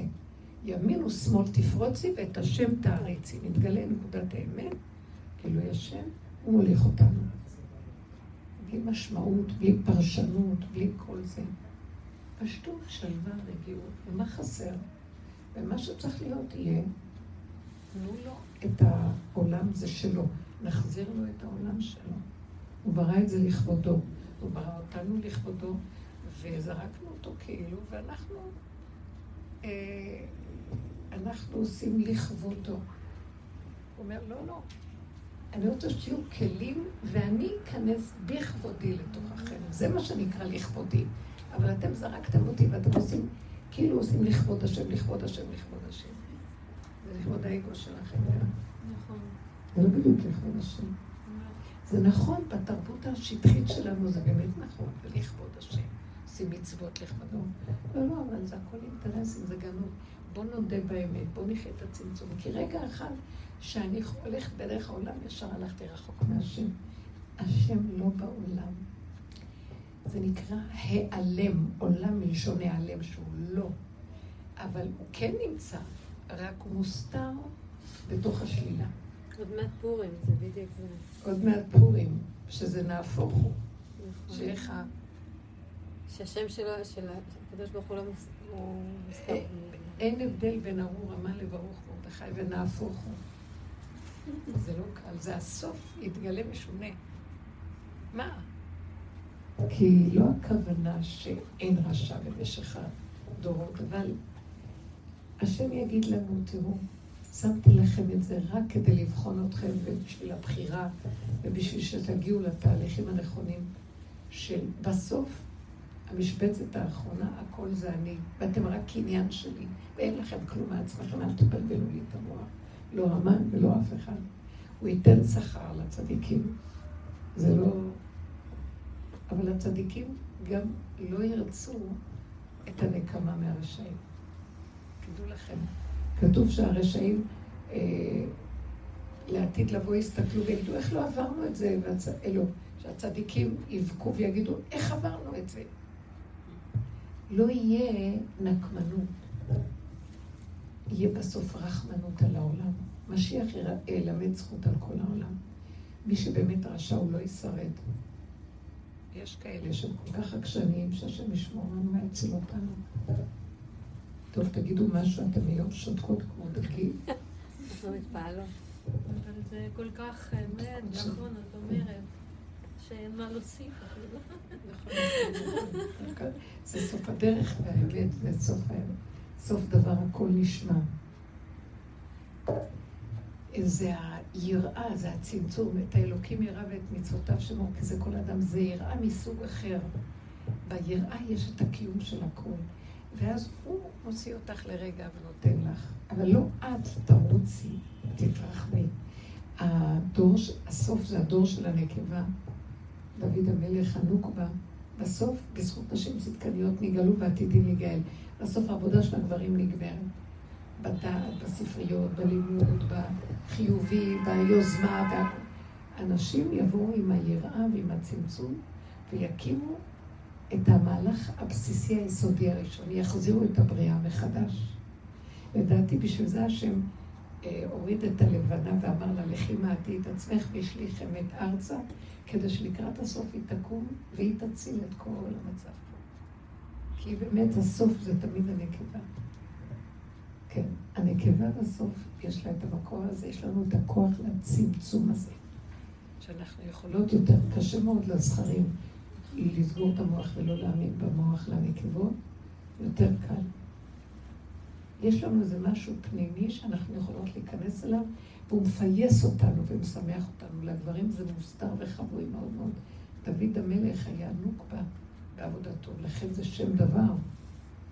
אנחנו כאן בנקבות יש לנו את זה בתוכנו, אבל היום מה שקרה לנקבות שאנחנו פשוט מחקות את הזכרים והלכנו לאיבוד מהמקום הנכון שבו אנחנו, כל הגאולה של העולם תלויה בזה, וזה אנחנו חוזרים לשם עכשיו, כנסו בזה. אל תחשבנו את המוח החיצוני וכל זה. צמצום אחר צמצום, חיבור פנימי, ותראו שהכל יתחבר אליכם בשקט באמת, לא מתוך שטיקים וטריקים וחרדה וחשבונאות ואינטרסים, אלא תלכו עם האמת, תראו איך שהכל יגיע עד אליכם בכבוד. השם יביא את הכל. אבל להיות נאמנים לנקודה שלנו. תראו ברכה גדולה מאוד. בזכותנו נגאלו ובזכותנו ניגאל. כן, שנלך בנקודה הזאת, זה לא סתם. זה לא צדקניות של אה, חיוביות, זה להיכנס במקום של הגבול הנכון שלנו. אנחנו לאיבוד, אנחנו כנשים. הסערה הרגשית, הדעת שלנו התבלבלה. אנחנו לא יודעים איפה מקומנו, מה צריך. התבלבלנו, רצנו אחרי הגברים. כאילו אנחנו חקייניות, מחכים ולוקחים מהם את הכוח. נכון שהשם אמר, והיה אור הלבנה כאור החמה, אבל הוא לא התכוון שניקח את זה, מה, ניקח את זה מהגברים. הוא ייתן לנו אור מיוחד בלבנה, שהלבנה עצמה תישאר לבנה, אבל עם עצמות של אור החמה. זה לא שהיא תלך לקחת את זה ממישהו אחר. זה לא דבר מובן פה, אנחנו הלכנו לאיבוד. איזה לחיון השבויות. שוויון השבויות. וכל זה, וכל ההדרה של אנשים. כן. וכל ה... זה לא נכון. כתוב, ועת צנועים חוכמה, במשלי. שחוכמה באמת באה רק עם מי שצנוע, לא מחפש כבוד ופרסומת וגדלות וחשיבות. היום הכל הולך לאיבוד.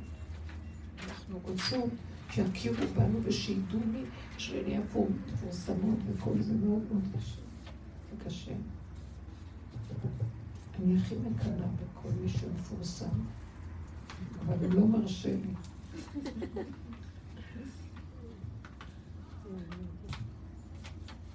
חמודות. אשר איתנו ברחמים, אמן. אמרת קודם שהלבנה היא מכילה אור מעצמה, וזה בעצם כנגד הטבע, שבעצם החמה היא זו ש...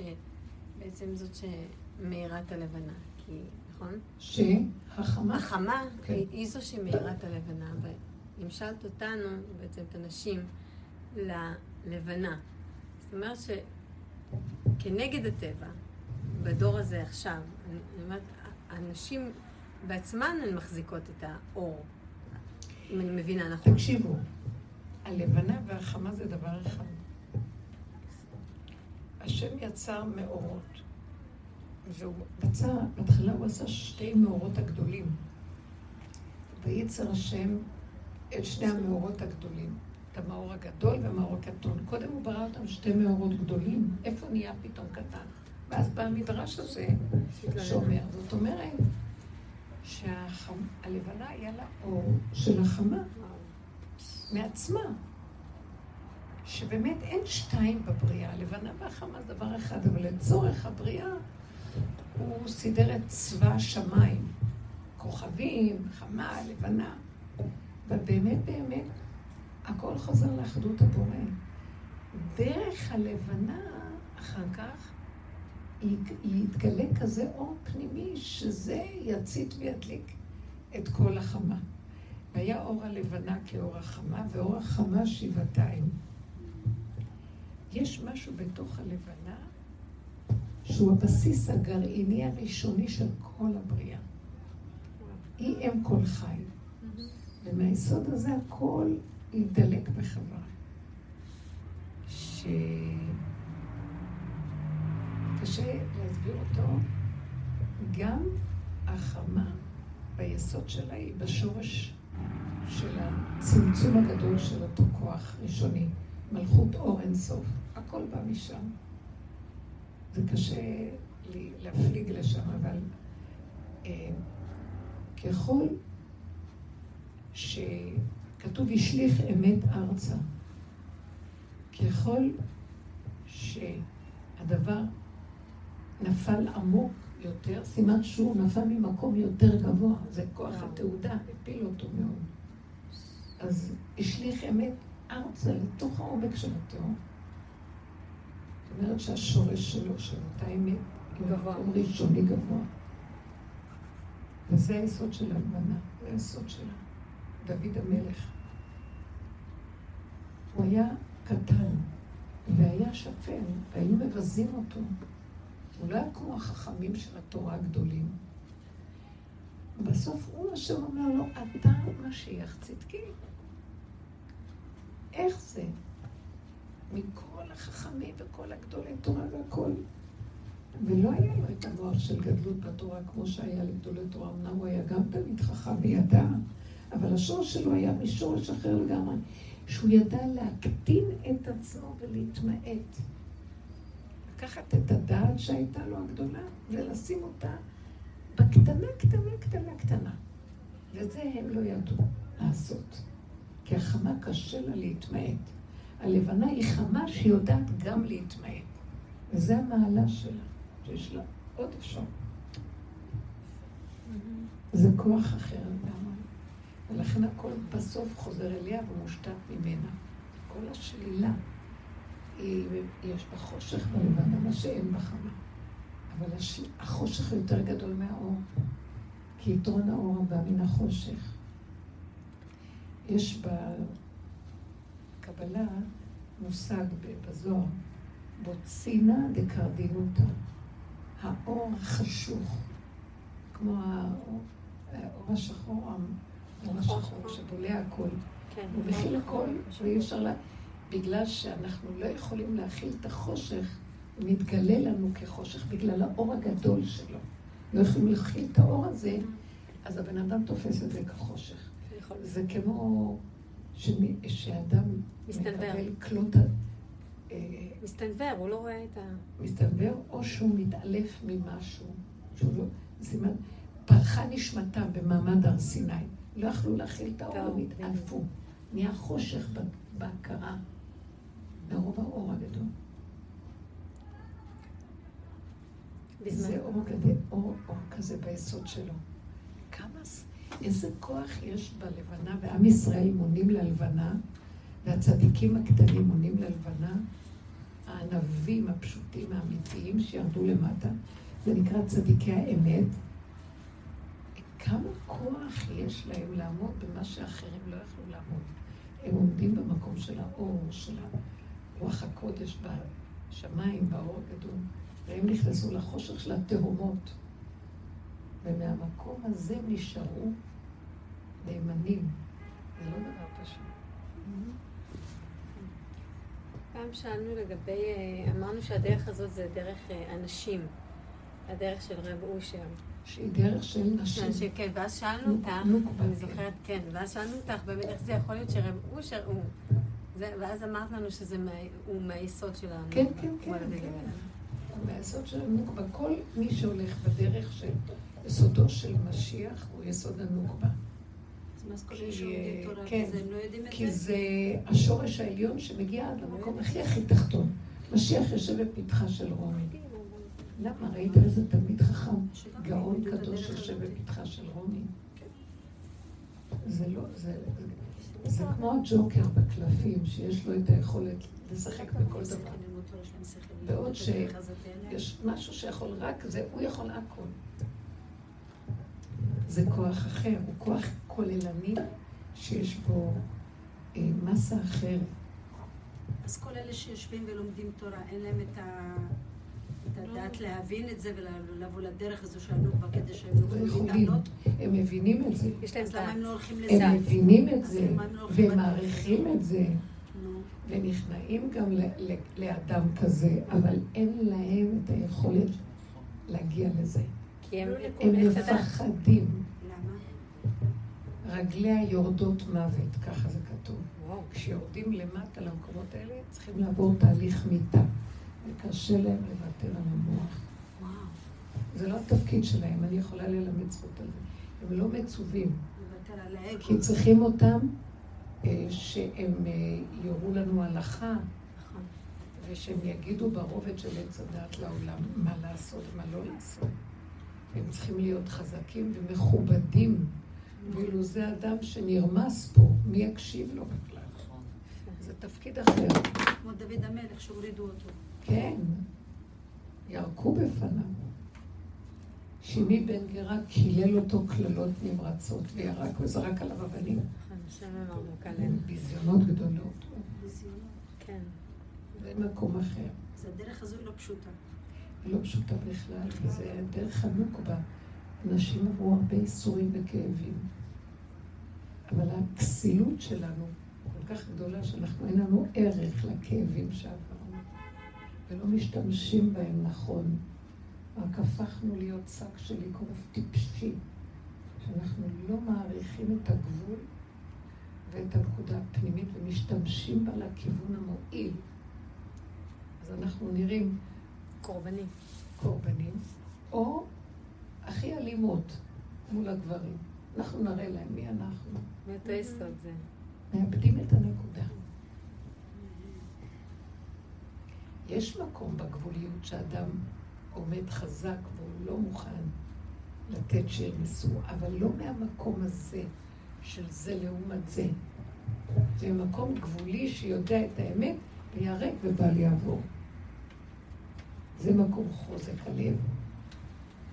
רבנית, הפחד, אומרים שהפחד יש לו אה, תפקיד בעולם, שאדם יש לו פחד בעצם. מה, איך אנחנו לוקחים את זה לדרך שלנו? הפחד, כשיש עץ הדעת, צריך שנפחד, כמו המצווה השנייה, שלא נעשה דואליות מהשם, שחלילה כל עבודות זרות שייכות לזה, שעושות, נותנות כוח חוץ מהשם לעוד דבר. נכון, הם יודעים שיש השם, אבל גם יש לו שותפים. אז צריך שיהיה לנו פחד, זה היראה, שלא נלך ככה, כי אנחנו בחוק שיכול לעשות לנו ככה, בגלל שזה חוק של דואליות פה. זה חוק של ריבוי, אז בהחלט שיכולים כל רגע בקלות לתת ממשות לכל דבר. אנחנו כועסים כל היום. אם היינו יודעים שהכעס שלנו זה כאילו אנחנו אומרים אין השם. כי מי שרואה שזה הכל מהשם הוא כועס על משהו, מי שרואה שזה השם הוא דואג על משהו, התוכנית של העולם מכסה לנו את זה. זה כמו מסך ששמו לנו. ואז אנחנו כל הזמן, עם כל זה שיש לנו ידיעה בתורה, אנחנו כאילו עושים צעד, והרגל עושה לנו, אה, סותרת את הצעד שעשינו. כל רגע נופלים וקמים וחוטאים ופושעים. אי אפשר לעמוד במקום פה. זה לצאת מפה, זה לצאת מהתוכנית פה, מהתודעה של התוכנית. תקשיבו בנות יקרות, תקשיבו לי. אל תתרגשו מהעולם, לא מהילדים ולא מהבת ולא מאף אחד. תעשו את התפקידים שלכם מול השם, ועם תפילה חרישית. כאשר היסוד הראשוני זה השם תשמור עליי, שאני אקיים את התפקיד שלי בלי לחרוג מהעיקר שלי. כי אם אני דורכת על המהות שלי, ואני מאמינה למוח שלי שזה הילד וזה ההוא, ושם וצועקים וכועסים ומתוסכלים ומבוהלים וחרדים וכאובים, אז אנחנו מאבדים את האלוקות שנמצאת בתוכנו, את היסוד המהותי ששם מתגלה לנו השכינה שמחיה את נפשותינו, ומשם כל בני הבית מסתדר הכל.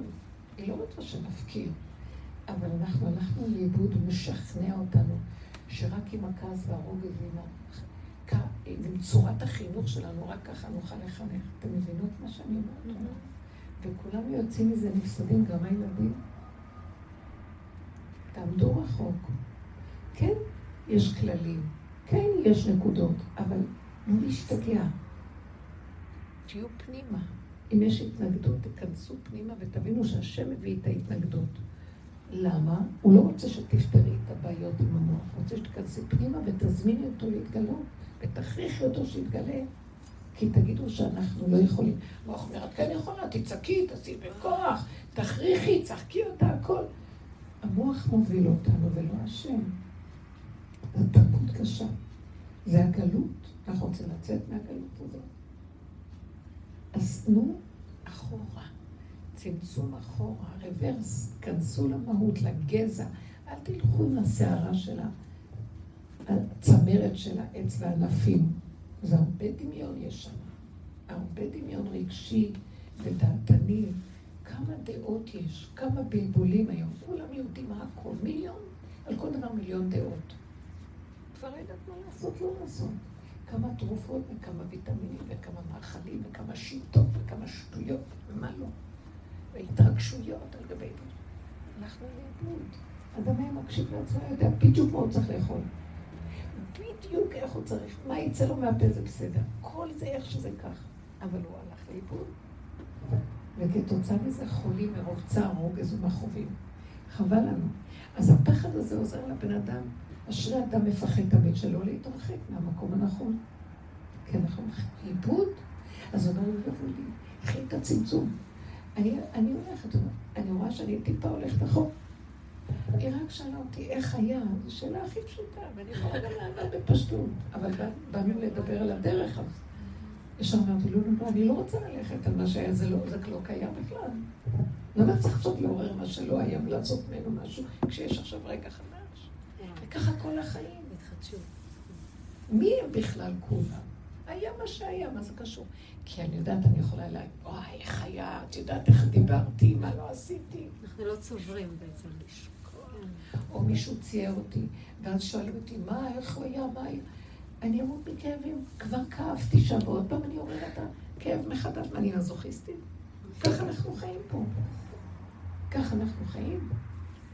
נותנים לכוח הזה שמבקש להרוס ולאבד אותנו מקום כל הזמן. והעיקר מצדיקים תורה ומצוות. זה יפה, אבל זה... יש דרגה אחרת של אמת. תורת אמת הייתה בפיום. תורת אמת. התורה זה הכל. אין חוץ מהתורה, זה חוק הבריאה.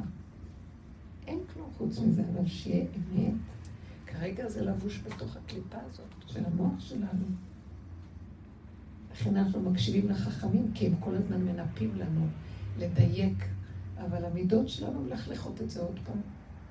מה שלא הוציאו וכתבו, אנחנו באים לקיים. המידות לא נותנות לנו להיות כמו שכתוב. מה שלא נעשה. אז לכן כשאנחנו עובדים עם העבודה הזאת, המידות מתחילות להתיישב. קודם כל, אני ממיינת אותן. אני חוזרת רגע לנשימה, וכלום, נגמרה לי גם העבודה, אין עבודה ואין עבודת מידות, אין מידות, אין כלום, יש רגע. וכל רגע בא וכיכרו בידו, והשם מוציא את הכלי הנכון לאותו רגע, ונגמר הסיפור, ואני אלך. המוח שלי עושה מכל דבר הרבה הרבה, איך תעבדי על המידות שלך, תהיי חכם, תעשי את זה, תלמדי, תדעי. כמה אנשים יודעים, כמה הם עובדים, כמה מידות, כמה שיטות וכאלה. לא, אני לא רוצה כלום, אני רוצה להיות נשימה, רגע קטן, וזהו, ושם הוא מתגנה. ושם הוא מסדר אותי, הוא מחזיק לי את המידה, את המידתיות של כל דבר. אם לא, אני אלך לאיבוד פה. הריבוי במוח הוא גורם לנו לחתום. פשוט לחיות. שכחה, שכחה. השכחה ממנו. מצד אחד, אשרי אדם מפחד תמיד, יש גם איזה שלב שאני גם לא רוצה לפחד. אני מפחד כל עוד אני פה. אבל אם אני מצמצמת את המוח ואני חיה במשבצת, אין פחד, אין כלום. יש משבצת? לא יודעת, לא מבינה. לא רואה, לא יודעת. הכל מסתדר. אני רואה שם את הסיבות, איזה מתוק השם יתברך. הוא פותח לנו דלתות, הוא מביא אותנו, לוקח אותנו, אני לא יודעת איך. אני פשוט מדהים, אני לא יודעת. באתי, היום היה לי סיבוב מאוד גדול. מהכנס נסעתי לבקעה, לרוטב, ומשם אחר כך חזרתי בבוקר לירושלים. ובירושלים באתי לפה. עכשיו באתי אחר הצהריים. אחר הצהריים אה, אמרתי, אני אלך במסלול של רכבת, אבל אה, לא נסעתי משהו מהסיבה שסובבה אותי לקחת אוטובוס לבני ברק, ומשם, ואז היה לי מסלול איך לנסוע. ואמרתי, למה לא לקחת רכבת? ואמרתי, איך שהשם מוביל אותי, בסדר. כשירדתי מהתחנה של בני ברק, חשבתי עוד לחצות עם בני ברק לז'בוטינסקי, עד שהוא מגיע קרוב מאוד אפשר רכבת. ולקחת עוד אוטובוס אחד. ירדתי באיזה תחנה, פתאום משהו הוריד אותי. היו אחר כך פקקים נוראים, האוטובוסים נתקעו. ובתחנה הזאת עצרה לי איזה מישהי שהכירה אותי ולקחה אותי עד נתניה. אני עוד חשבתי ללכת לרכבת, ומהרכבת לקחת לנתניה, ופתאום שם לקחה אותי דרך איזה קיצור כזה. ראיתי איך שהוא מסדר את הכל, ואני עוד חשבתי, למה, חבל. ואז אמרתי, אל תגידי חבל ואל תגידי למה. תחכי פה בפינה ותראי למה ירדת. את תדעי עוד רגע למה זה קרה. כבר אני לא רוצה יותר לתת למוח שלי, למה חבל, אולי היית עושה ככה, לא ככה. אם ירדתי, ירדתי. ורגע שהייתי באוטובוס, אמרתי לעצמי, לא, אל תרדי. אני ארד, לא ארד, אז אמרתי, אל תרדי, כי הוא אה, ייכנס, ועד שתגיעי דרך ז'בוטינסקי, כבר תיסעי דרך בני ברק. למה רציתי לרדת? כי אני יודעת שתקעו הרבה בבני ברק. אבל פתאום, אחרי שאני אומרת לא, הוא כבר סגר את הדלת, והוא עומד לצאת מהתחנה, משהו מוליך אותי לנהג ואומר, תוריד אותי. בבקשה, עוד אפשר לרדת. פתח לי וירדתי, ובפינה חיכתה מישהי. זה לא הוא יתברך. אז אני אמרתי לעצמי, לא לתת למוח לזלג ולדלג ולהתחיל קשקש. וזאת העבודה שעשינו פה שנים, שאני אתן לכם טיפ נוסף. מאוד קשה לעבוד על המוח לא יחשוב, כי כל הזמן נפתח וחושבים, נפתח וחושבים. וכשאני הולכת, יש איזה משהו שמאוד עוזר לי. שאני אומרת, אני פתאום שמה לב כמה אני כבר עייפה. אני שמה לב לעייפות, לתשישות. אני מעריכה את הגבול שלי. כי המוח אין לו גבול. הוא יסוד האוויר, ויש לו הרבה אפשרויות, הוא מקשקש. וכשאני אומרת, אל תלכי במוח, אז מה אני כן אעשה? רגע, אני אגיד, אל תלכי, תסגרי, עוד פעם נפתח, תסגרי, עוד פעם נפתח. תשובה. כשאת אומרת, אל תלכי במוח, תרדי לגבול, תרדי לבשר ודם. הגוף היה עייף, אני רק רוצה להיכנס פנימה כמו איזה תינוק, ולא רוצה כלום, רוצה רק, אם היה אפשר עוד איזה קפה, עוד איזה משהו מתוק, עוד איזה... כמו ילד קטן. במקום הזה, המוח נסגר. כי הוא לא, הוא מפחד לרדת לגבול. אין לו חיים. בגבול הוא מת. הוא חי באוויר, טק, טק, טק, טק, טק. כי משם הוא חי בדמיון, דמיון זה אוויר. בגבול הוא מת, אין לו מקום. הריבוי שלו חוזר תמיד לגבול, לאחד, וזה מאוד עוזר לי. תלכו לבשר ודם, תלכו לחושים, לגוף, שאתם סוגרים, עובדים לסגור את המוח. אז האופציה הבאה זה להיכנס לתוך החוויה של הגבול. למה שאני אסבול? נשים לב כמה שהמוח מציק לנו. למה שאני אסבול בשביל מישהו? למה שאני אהיה חרדה וכאובה בשביל... אפילו אם זה הילד. מישהו יסדר אותו. למה אני צריכה להיות? אני צריכה להישאר כמו ילד קטן שטוב לי, שמח להיות. נח, שמח, ומודה, כל היום אומר תודה, תודה, תודה. זה התכלית של האדם. במקום הזה המוח לא יכול להתקיים. הוא הולך. תהיו שם ותראו ישועות, אבל אנחנו בגבול כבר מזמן. עוד מעט גומרים את החצי השנה של החלק. השני זה אדר, סוף אדר, מתחיל ניסן, והמחזוריות של כל החורף נגמרת. וכאילו, אז באדר, בניסן זה הניצנים נראו בארץ, מתנוצץ אור חדש, ואנחנו עכשיו מכינים את הכלים לקבלה של האור החדש. תודה רבה לכם. אור חדש, ציון תאיר. תודה. תודה רבה. תודה לכם. תודה לכם. סגרת את זה? סגרת?